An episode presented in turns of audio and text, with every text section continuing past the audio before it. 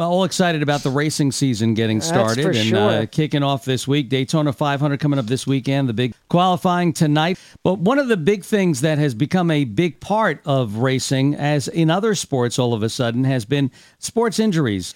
So we have Bill Heisel with us, uh, the co-director of the OrthoCarolina Motorsports. Bill, good morning. Good morning. Hey, good to have you with us. Give us a little bit on your background, if you would, how you got into this. I uh, am a physician assistant uh, in orthopedic surgery and sports medicine, and um, about nine years ago, I had an idea that you could take uh, sports medicine concepts that had been applied to stick and ball sports for a long period of time, and uh, Joe Gibbs gave me the opportunity to meet with him and to uh, figure out how we could apply those same principles of sports medicine with a few modifications to the motorsports uh, sector.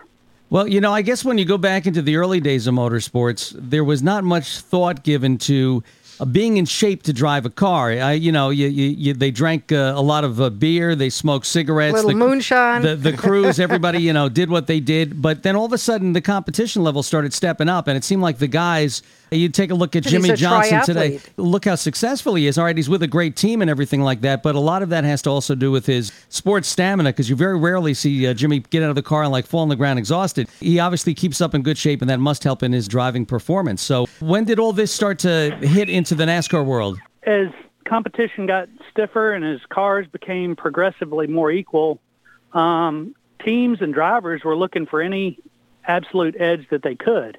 And uh, the, you know, gains are made on the track, gains are made on pit road, but the more fit the driver is uh, going into a race, the better his ability to resist the rigors of uh, elevated temperature and humidity inside the car in the summertime. And so these guys realized that they had to figure out how to combat uh, the the things that or the environment within the car, um, and along with that, hydration, uh, better diet, and overall better fitness played right into that.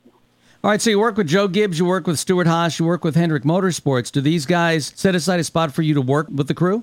every uh, shop that uh, we go to and that we take care of has a uh, specific gym area that is a multi-million dollar facility. Um, they have specific training rooms. These guys are pro athletes, and uh, the owners treat their pit crew and their employers and employees and their drivers like pro athletes. So just like an NFL team would train in the off season, train in season. Um, racing pit crews and drivers and uh, mechanics in the shop do the same. Yeah, Bill, Jim LaPlante here. I have a niece that's a physician assistant as well, and she um, deals, you know, pretty much with primary care issues. Now, you deal probably with more, you know, bone and structure, things of that nature. Did you have to have some special, you know, training in order to, you know, to do that? I was an athletic trainer uh, at the collegiate level prior to uh, going to PA school and um, worked uh, with Davidson College and uh, UNC Charlotte um, as an athletic trainer. Uh, also did uh, an internship with the uh, Indianapolis Colts as part of my training prior to going to PA school. So my background in orthopedics and sports medicine is is pretty extensive. I worked in uh, high school as a student athletic trainer and started taping ankles when I was in eighth grade. So um, my my sports medicine experience and enjoyment of sports medicine is well founded. What are the major injuries you see with the crew? Because the pit crews are the ones that, you know, really get neglected in the news for everything they go through. What's the major issue they have? Pit crews are truly unsung heroes in many instances. Uh, they don't get credit for the fact that the majority of the gains that are made on the track are actually made on pit road. Um, and so the injuries that these guys sustain are very position specific, meaning that you see a certain constellation of injuries in tire changers that you may not see in tire carriers, for instance. Uh, the things that we've noticed, particularly um, looking at the minutia of it, uh, the rear tire changers, uh, and we just published or uh, or just presented a uh, an article on this. Rear tire changers specifically um, are developing right hip injuries huh. uh, at a very at, at, a very rapid rate.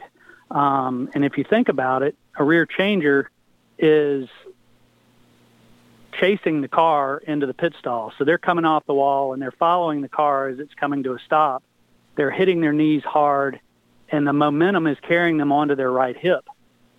And then when they get up after five off and five on, they're posting off of their right foot to go back around the car to the left side. That repetitive action is what causes injuries like that too, correct? It is definitely contributory. And you think about these guys practicing, I mean, you know, you may end up doing anywhere between four and 14 stops in practice right. uh, during the week prior to going to the race on Saturday or Sunday. Bill, in other sports, especially like the NFL, there's a tendency for teams to hide injuries. Does NASCAR kind of do that same thing, or is one team trying to keep some sort of an injury a secret to another?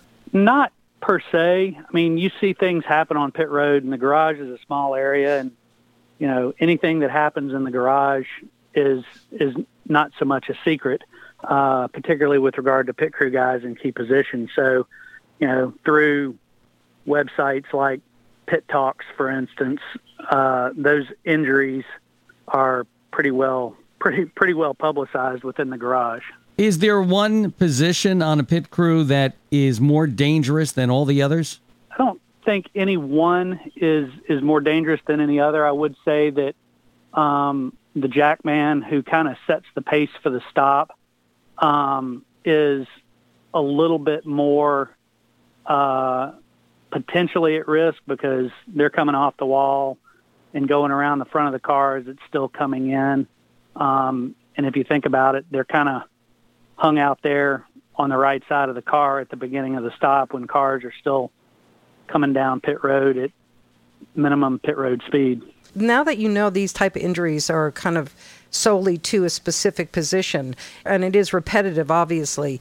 Is there a way for them to protect themselves, knowing that this could be down the road really bad? If they go on their knee, do they have knee pads? I mean, is there something to help them not make these injuries worse? These guys are wearing pretty consistently at least one pair of knee pads, if not two. We do everything that we can to try to minimize these injuries. And a big part of what we do with OrthoCarolina Motorsports is – uh, evaluating stops in practice and making recommendations to teams about uh, the potential for injury, but also educating teams as to how we may be able to do things better with regard to protecting these guys that are true assets to their to their organizations. With one of the sport's biggest superstars, Dale Earnhardt Jr., having concussion issues, and that really uh, brought that issue to the forefront, so to speak. We're now seeing like certain protocols for drivers when they're involved with on track incidents. Are there protocols also for crew members when there's incidents on pit road? As crazy as it sounds, they're not. Wow. Um, if uh, if a pit crew member, for instance, were to get hit on pit road, uh, if you know if, if he's unable to continue the stop, he's obviously going to go to the infield care center. But uh, if you know one of those guys gets their foot run over, for instance, as a car is exiting a pit stall, um, they they may not. Um, sometimes you you know sometimes you get uh, carriers that will hang a tire and uh, the driver will drop the car in gear just as the just as the tire is going on on the on the hub and the tire will spin and fingers will get caught uh, up underneath fender wells and, and things like that for a brief period of time. And, you know, we see that, you know, two or three or four times a year. But you know, other than those guys being afraid to take their glove off because they don't know what's going to be left in the glove, Right. oh my goodness. they they tend to just be very ginger with it and ice it in the pit stall and Yeah, Uh, rub, rub a little dirt on it and get back out there, right? Kiss it up to God. you, you you work for you know I think at least three different teams. How do you how do you maintain your neutrality there? actually not difficult at all. I, um, as this program began to expand, um, I made it an absolute point to uh, stay out of areas where proprietary information uh, may be in development. And um, I, you know, have guys that I work with, but I try really hard not to play favorites for, for anyone. And you've been there a long time. How many years are you there now? Uh, I've been involved, starting with Joe Gibbs Racing, for eight or nine years. All right, so you ca- you've got you got to keep some confidentiality. Well, yeah. Well, and speaking of that, these guys are celebrities that you're dealing with. Do you ever go in and go, "Oh my goodness, there's you know Jimmie Dale Johnson. Jr. or Jimmie Johnson or or you know whoever, Tony Stewart"? Is it or you know or or even like the the big guys, the car owners and everything, like Hendrick and everything else? Every now and again, you step back and go, "Wow." I mean, every once in a while, when I'm, you know, getting on an airplane or getting off an airplane, I think to myself how unbelievably fortunate I am. Yeah. Um, yeah. You know, I'm I'm really lucky that I do something that I love and it doesn't feel like work. wow. Um, and it's it's one of those deals that the drivers and the celebrities that are in this sport. Um, I, I figured out real early that if you treat those guys like everybody else and are not in a starstruck attitude, um, those guys respond to you so much better. what is the rehab like after the the race is over? You know, I know in different sports they put them in hot tubs and a number of other things. What do they do after the the race is over in order to feel a little better at the end of the day? Well, on every on every race weekend, there or on every race day, there are effectively three races. There's the race from the airport to the track, the race that occurs on the track, and the race that occurs from the track back to the airport. Awesome. And so, uh, the the season is the longest season in pro sports. We go basically with one off week for 38 or 39 weeks straight. when you incredible. start counting other, you know, all star events and uh, AutoZone Clash, but the uh, the turnaround time is very short. So guys will be grabbing a bag of ice on the on the way to the plane, and the real work of the rehabilitation starts when we get back to the shop. So Mondays particularly are really important as far as evaluating what injury may have occurred uh, over the weekend, um, making a diagnosis, formulating a treatment plan, communicating that to the team, and then ordering whatever test that we need to order with regard to MRIs or CT scans or X-rays, and then instituting that treatment plan to get those guys back for the following week. We talked about how you guys do a lot of treatment at the shops. Are there people from OrthoCarolina Motorsports, Bill, with you at the track to attend to some of these drivers and crews?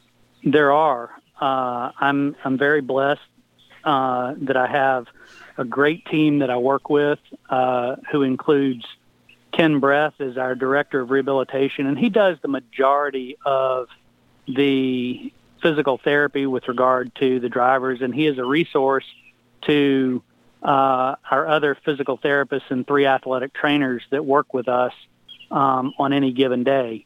And at the track, we have myself, uh, Ken, who is our physical therapist, director of rehabilitation, and then at least two athletic trainers uh, that are covering um, various teams in various areas.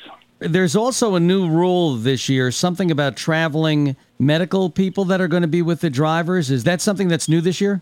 It is brand new, uh, and um, the emergency medicine services that are uh, dealing with drivers on the track uh, are going to be consistent this year with regard to uh, driver extrication, and God forbid we need a situation with airway management. So, uh, but the same group of individuals who uh, have developed uh, specific skills with regard to um, extrication and uh, in-car driver management um, are are the ones that will be at every track uh, and will take care of that driver on the track and then hand them off to uh, physicians in the infield care center. Yeah, when you watch it on TV, it looks like anything else. But when you actually go there, Oh, it's and if you're lucky enough to get into the pits or to, you know, just get really close to what the action that's going on, you realize that these guys are like putting their life in danger, and it's amazing what actually happens. So the injuries plus trying to stay healthy to do this is over and the that's why you there's know? only a few. Right. The That's best it. of the best. the best of the best. Bill, I really cannot thank you enough for coming on the air with us. We need to have you on again. Yeah, it's good stuff. Absolutely.